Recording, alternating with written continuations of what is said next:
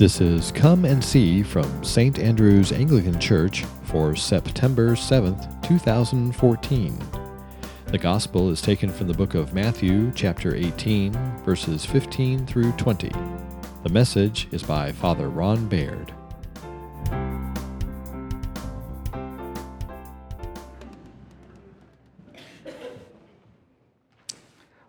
What should you do if somebody offends you? Kill them? Say thank you? It's an interesting thing, isn't it? Um, conflict is part of life. I mean, it's kind of hard to be alive and not have conflict. But none of us like it. I mean, we hate it and we do all sorts of things. What kind of things do people do when they have conflict with somebody? They avoid them. What else? Tell their best friends so they get mad too. Yeah, tell other people that will agree with them so they can.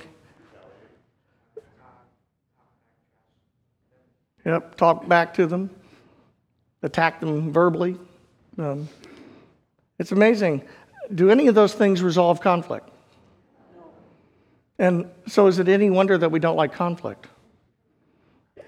You know, conflict in and of itself is not bad. As a matter of fact, it's a good thing. It means you're alive. Um, because otherwise, we'd all have to be clones of one another and do and think exactly the same way. Conflict is a natural part of life, it's part of the growth process.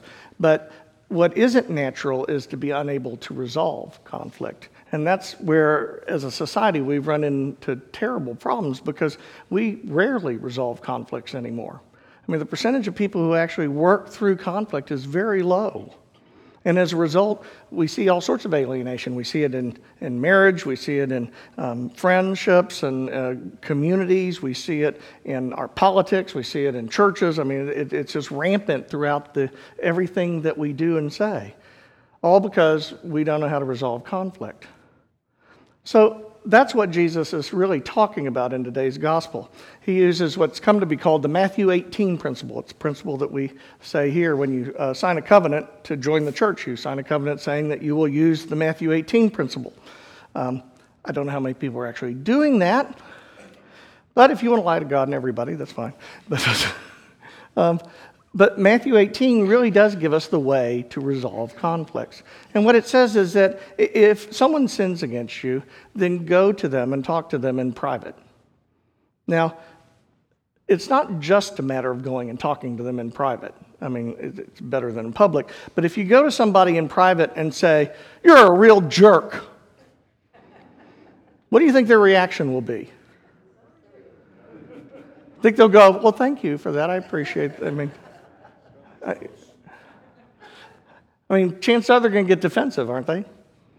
And, and, so, one of the things that we have to remember when we go to them, we have to go to them with a sense of humility. And we have to go to them with a specific purpose in mind. An awful lot of times when people try to resolve conflict, they go to prove that the other person is wrong. They want to win. And inevitably, what happens is that you don't win because you can't win that. Even if you even if you got them to agree of what a wretched person they really were you would never resolve the relationship. You'd only make them feel bad. And yet all too often that's what we do. I know a lot of times in marriage counseling one of the things we teach people is don't use you statements. If you're talking to somebody about a problem use i statements. And human beings are ingenious. We, ta- we take um, you know statements like i statements say I feel really bad when you act like a jerk. and then they come back and tell me it didn't work. okay, I probably I could see that.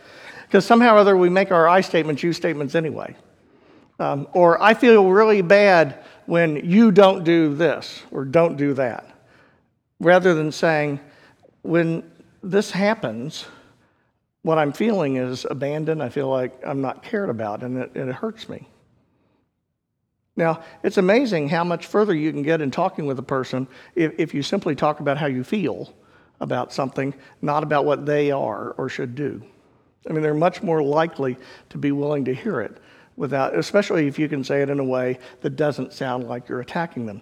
The other thing is if you start off the conversation, even before you get to your feelings, by saying, I really uh, am feeling alienated and I want to reconcile. I want it, the relationship to come back together again. That's why I'm here. Um, it helps immensely. On the other side, the, the person doesn't necessarily have to agree with you about what happened.